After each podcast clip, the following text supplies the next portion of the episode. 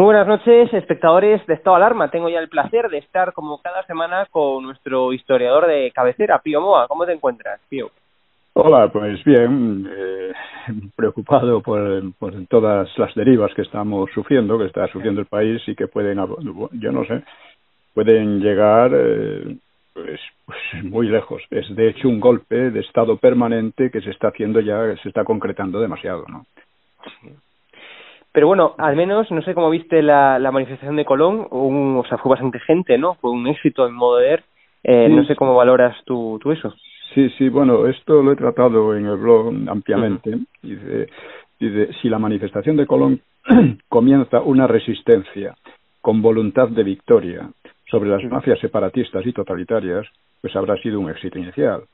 Si se reduce, como pretende el PP, que no ha movido un dedo por movilizar a la gente, por cierto, si se reduce a un simple gesto testimonial, como hizo cuando la colaboración de, de Zapatero con la ETA, pues habrá, habrá sido un fracaso. Y una resistencia exige una estrategia. Eh, luego, los discursos en la manifestación no fueron, bueno, fueron poco para salir del paso, ¿no? En mi opinión, lo más significativo fue la petición del, del tío del máster al doctor o sea, de casado al otro, ¿no? Dice, no cambie la unidad de España por un puñado de votos. Da por sentado que eso puede ocurrir, o sea, la que se rompa la unidad de España. Y ruega al mafioso que no lo haga, cuando el mafioso lo que está haciendo es precisamente ir en esa dirección. ¿eh? Igual que le rogaba que echara al Coletas. Oye, si el Coletas estaba ahí era porque el Coletas y el doctor tenían el mismo proyecto, ¿no?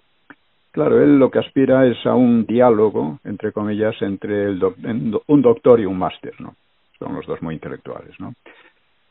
Eh, Rosa Díez ha creado la plataforma Unión 78 contra los indultos. Eso está bien, está bien. Pero pensar que una constitución tanto chapucera va a suscitar la emoción y el impulso de los españoles, pues suena poco realista, aunque puede ayudar a echar a los mafiosos. Esto es importante. Y pregunta Rosa Díez, ¿Dónde se ha, en su discurso, ¿dónde se ha visto un gobierno que premia a los enemigos de su nación? Dice, oiga, llevamos viéndolo 40 años con PP y con PSOE. ¿eh? Los dos partidos han premiado a los separatistas, ¿eh? han eh, socavado la, la soberanía española en la Unión Europea y se han declarado amigos y aliados de un país que invade nuestro territorio y de otro país que amenaza con invadirlo. Eh, o sea, lo que está ahora en juego en España es la propia España y la libertad, más allá de discusiones eh, puramente formalistas sobre la Constitución. Eh. No obstante, digo, esto es anticonstitucional y, claro, es un arma contra ellos. ¿no? En cambio, Ayuso ha puesto el dedo en la llaga al mencionar al rey. La cuestión es, ¿firmará el rey los indultos mafiosos o se arriesgará a provocar una crisis constitucional de gran alcance, pero necesaria. El corrupto majadero campechano firmó la ley que deslegitima a la monarquía, la ley de memoria histórica. Y uno se pregunta si se repetirá ahora la fechoría con su hijo. Es de esperar que no. La cuestión es que, eh, en fin, la cuestión de los indultos debe plantearse como una palanca para echar, a ser posible, a la cárcel a la mafia golpista del doctor, de modo que acompaña a los otros golpistas, porque son todos eh, hermanos, ¿no? Y otro planteamiento será inútil. Y Abascal debe asumir que solo él y su partido pueden representar el liderazgo necesario, porque solo Vox defiende hoy la unidad y la democracia en España, que son los intereses que pueden movilizar a la mayoría. Y fuera de eso, pues solo hay matices de la vieja política, el viejo tinglado de la farsa, ¿no? De apoyar a los separatismos, implantar leyes totalitarias y despojar a España de su soberanía. En plan anecdótico, pues eh, fue interesante ver en la manifestación al mequetrefe del máster detrás de Ayuso, con las manos en los bolsillos y aplaudiendo brevemente como quien asiste a un espectáculo que apenas se concierne. O sea, el lenguaje de los gestos es muy importante, ¿no?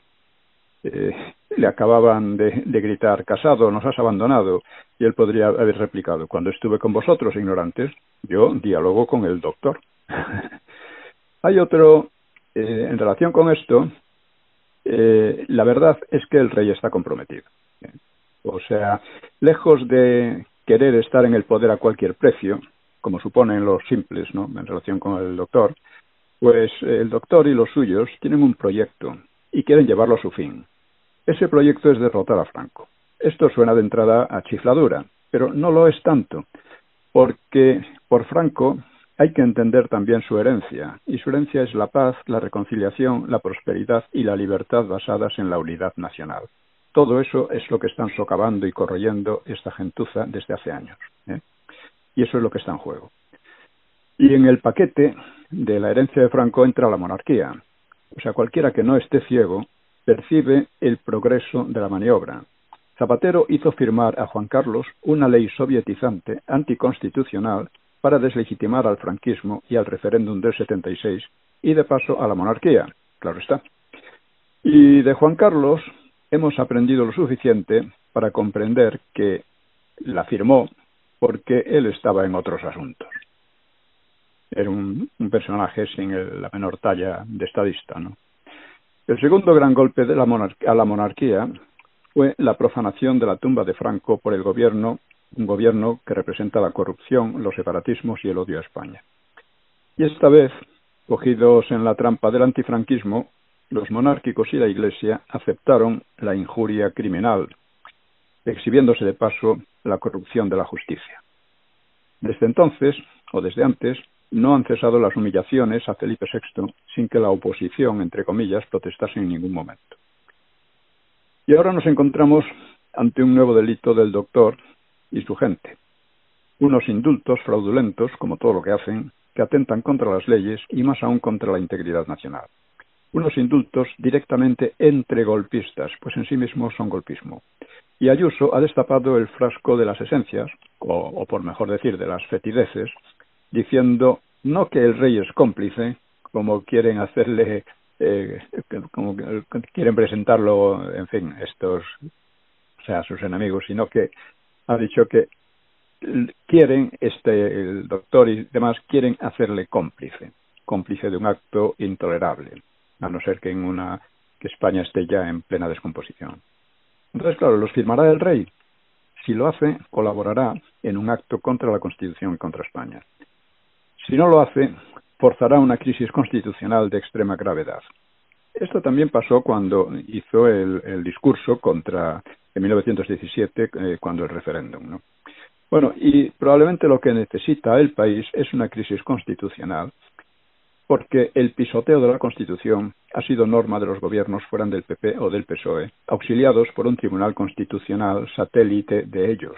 ¿eh? Alguien ha dicho que el Tribunal Constitucional está para hacer constitucional lo que es evidentemente anticonstitucional, y eso lo ha hecho muchas veces, empezando desde la inmersión lingüística hasta muchas cosas más.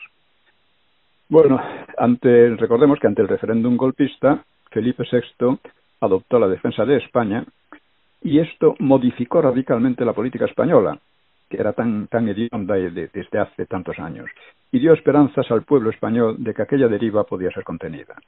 Si ahora firma los indultos, romperá también su actitud ante el golpismo y propinará a la monarquía un golpe que puede ser el último o el penúltimo. O sea, los estapadores del gobierno, eh, conociendo bien tanto lo que se juega como la inmensa cobardía moral del PP, pues han obligado al del máster y compañía a atacar a Ayuso por mezclar al rey en el asunto, como si fuera la partida del doctor, que, que fue la partida del doctor quien lo ha hecho, quien mezcla inevitablemente al rey en sus fechorías, ¿no?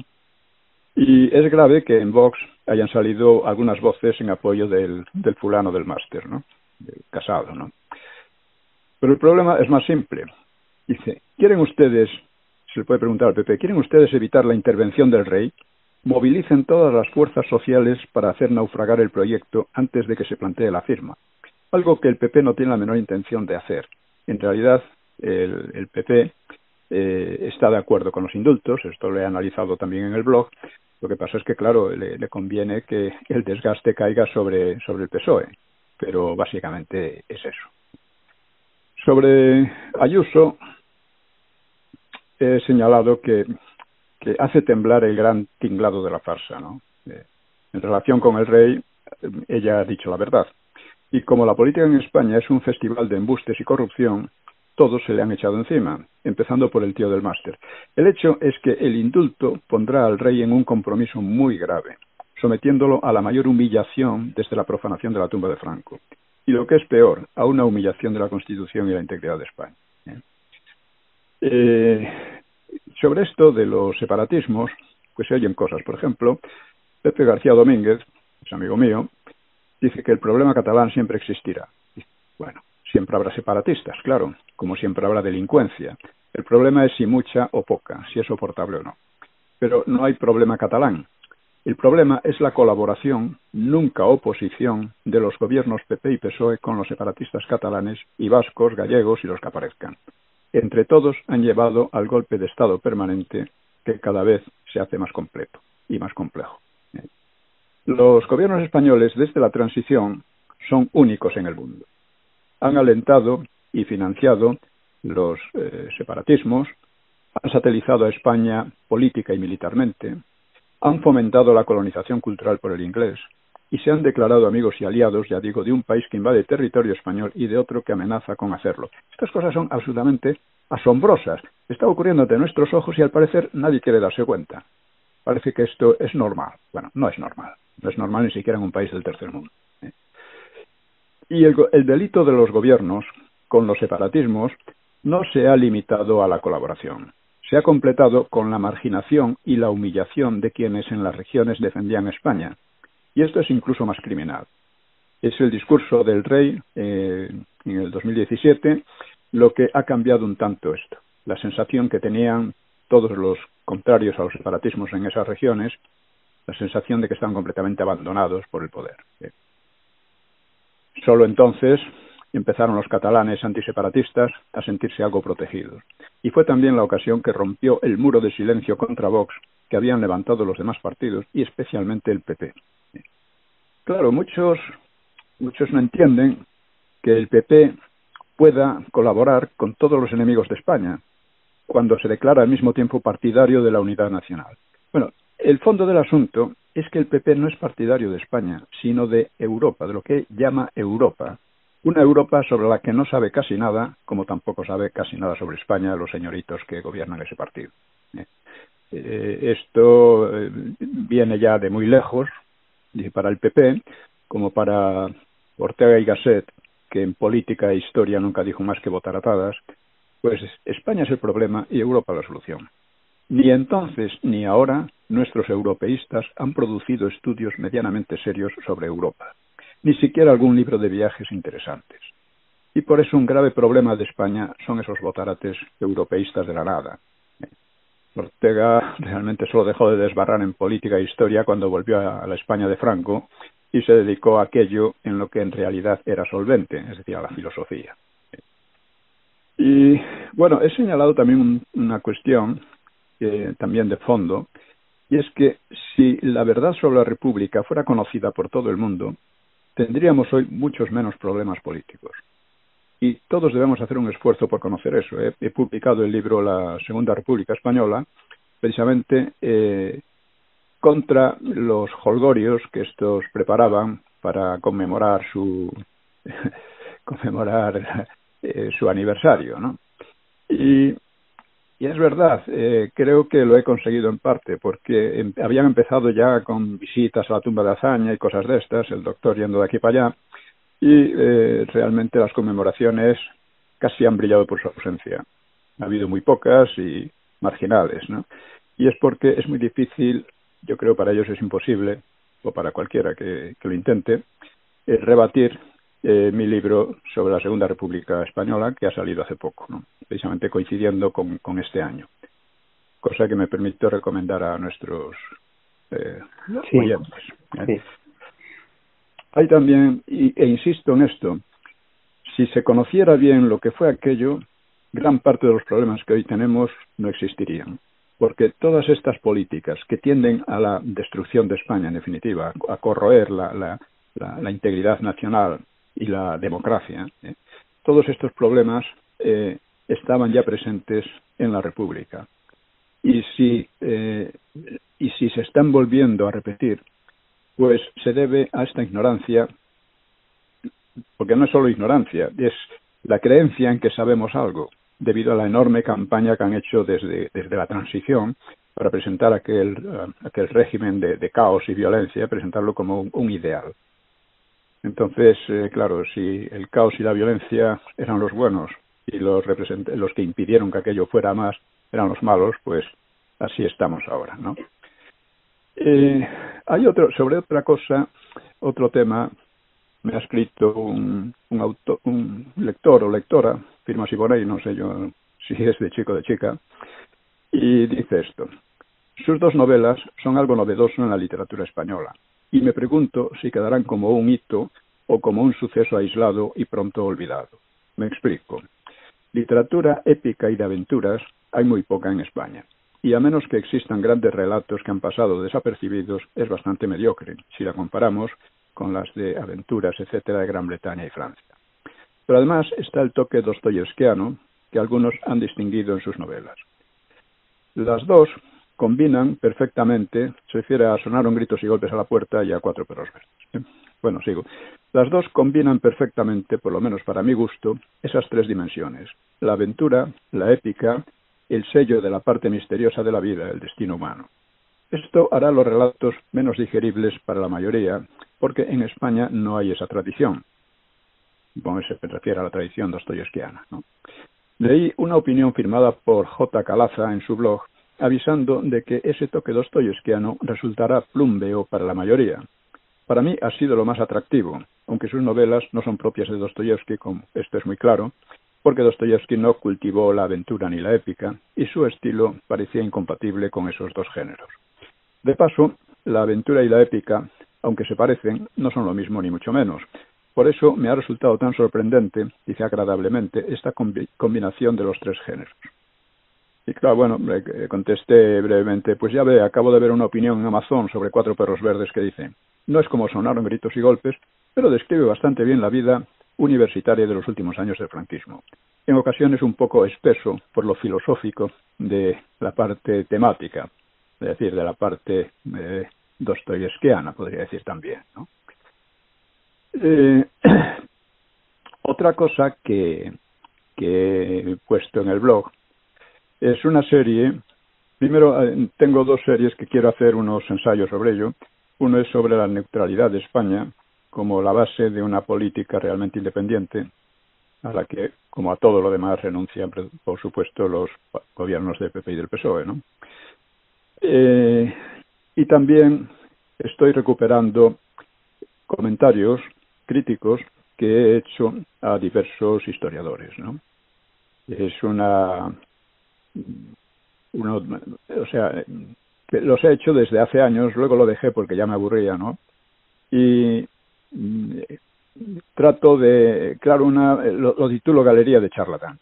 Claro, un lector me ha dicho que es, es escandaloso que yo llame charlatanes a una serie de historiadores, eh, académicos, eh, con prestigio internacional incluso, etcétera, etcétera, ¿no? Y que reciben premios y demás. Y yo le he contestado, mire, lo, lo que es escandaloso es que esa gente mienta tanto, que se presente además sus mentiras como eh, científicas incluso, como académicas y demás. Esto es lo que es intolerable y lo que revela la, la bajeza de, de la universidad que, que, padecemos, ¿no?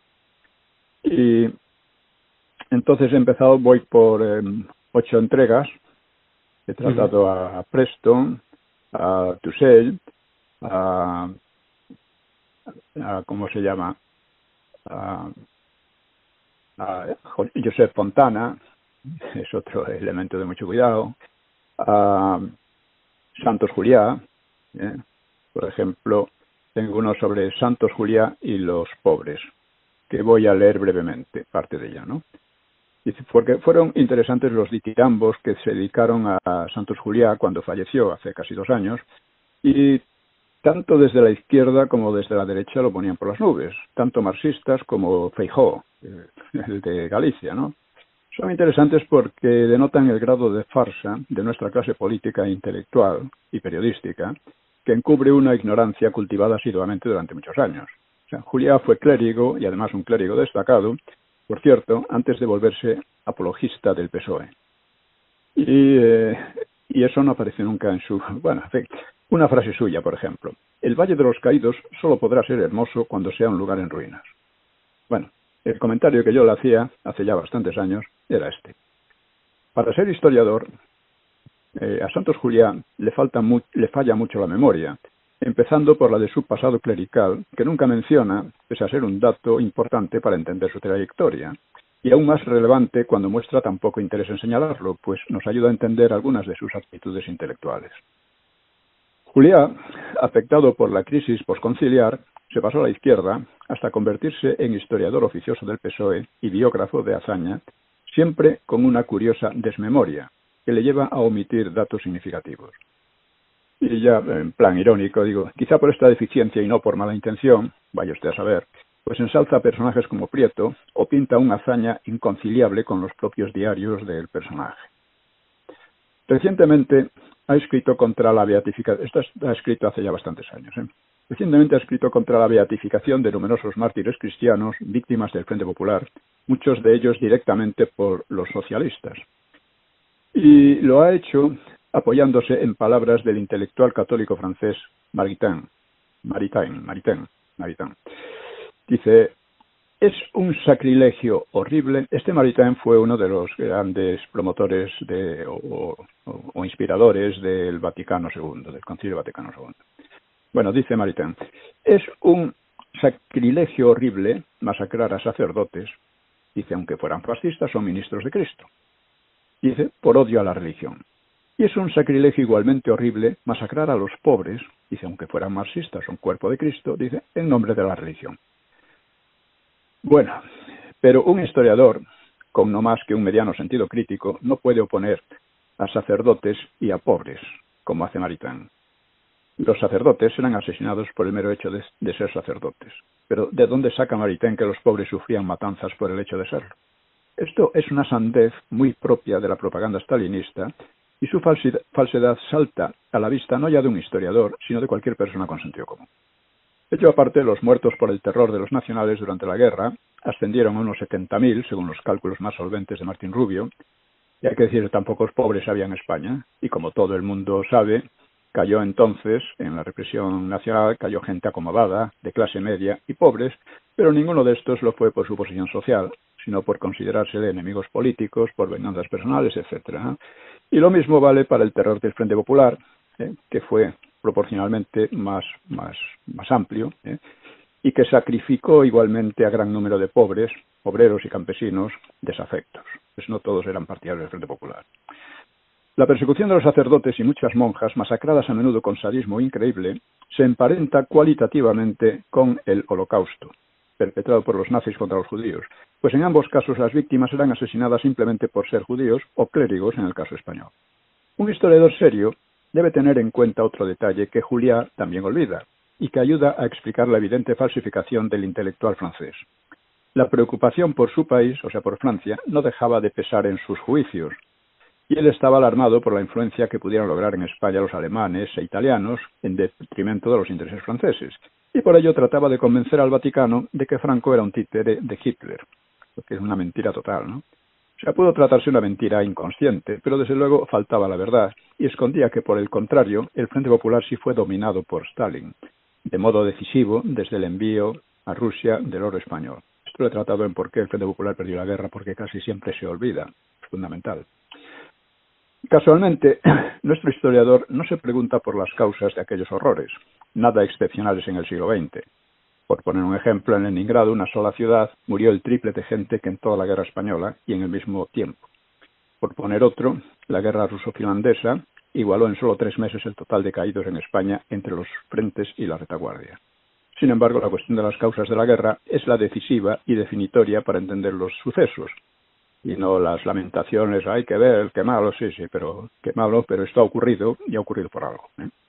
Pues bien, Julia y otros muchos profesionales de, su estilo mantiene la tesis de que los nacionales se sublevaron contra la democracia y el progreso de los pobres, causando así la guerra y las atrocidades consiguientes. Una tesis en resuelta oposición a la evidencia misma. El Frente Popular se componía de los mayores enemigos concebibles de la democracia, y de ellos jamás sacaron los pobres otro beneficio que lo que Besteiro llamaba envenenamiento de las conciencias. Fue el Frente Popular quien destruyó la legalidad republicana, arruinando las bases de la convivencia y ocasionando la guerra civil. Que el PSOE, cosa que el PSOE venía intentando desde finales de 1933, abierta y declaradamente, buscando la guerra civil declaradamente. Hay que insistir sin tregua en este dato perfectamente documentado, porque estos charlatanes insisten con increíble pertinacia en difundir la propaganda stalinista como memoria histórica. Queda esto. Los santos Julia desvirtúan la espeluznante persecución religiosa con argumentos especiosos. Han pretendido durante años que la Iglesia pidiera perdón a sus torturadores y ahora se oponen a que honre a sus mártires. Imaginemos que en Alemania se hiciera algo semejante con los judíos. El envenenamiento de las conciencias prosigue con las mismas falsedades de los años 30, el Himalaya de falsedades de que hablaba Esteiro. Juliá y compañía no revelan el menor sentimiento por lo que entonces hizo el Frente Popular y uno queda con la sospecha de que repetirían si hubiera ocasión. Después de todo, siguen demostrando una vocación en verdad fanática por defender a los pobres, entre comillas. Este es un ejemplo de los artículos que estoy poniendo y que, en fin, me gustaría que los lectores interesados los, los difundieran para que no quedaran ahí como pura. Y bueno, voy por el octavo y va a haber por lo menos 20, porque les he, digamos, les he criticado sin que pudieran responder nunca, ¿eh? les he criticado sistemáticamente eh, durante varios años. Y están, ya digo, desde Presto a qué sé yo, Juliá, eh, eh, Casanova, eh, en fin, todos los historiadores estos que han surgido en estos años o que han, sido promocionados en estos años por, los aparatos del poder, pues les he sacudido bien. El único problema es que esto no ha llegado a toda la gente que debería llegar, porque ya digo, de la aclaración del pasado depende mucho los problemas que tenemos. Quien no aprende del pasado repetirá los mismos errores, que es lo que está ocurriendo. Bueno, pues invitamos a la, audiencia que nos esté escuchando, ¿no? Que vaya a piomoa.es o más España y más democracia y, que efectivamente, bueno, pues lea y que comparta esos eh, artículos, que es lo importante. Sí, hay que moverse y cada uno debe ser consciente de que todos estamos comprometidos en este en estos momentos. ¿eh? Bueno, pues Pío, muchísimas gracias. Nos vemos ya la semana que viene, como siempre, y bueno, y un abrazo. De acuerdo, pues un abrazo para todos y gracias también. Chao, gracias. Chao. Le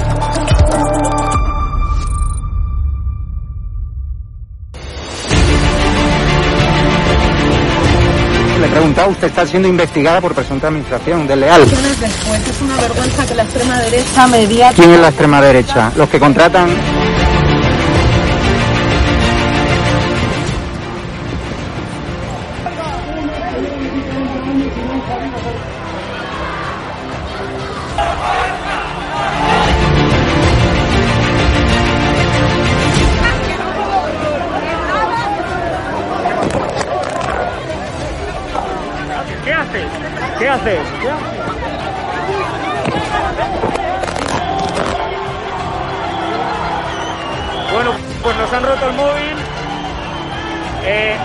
romper el móvil por detrás.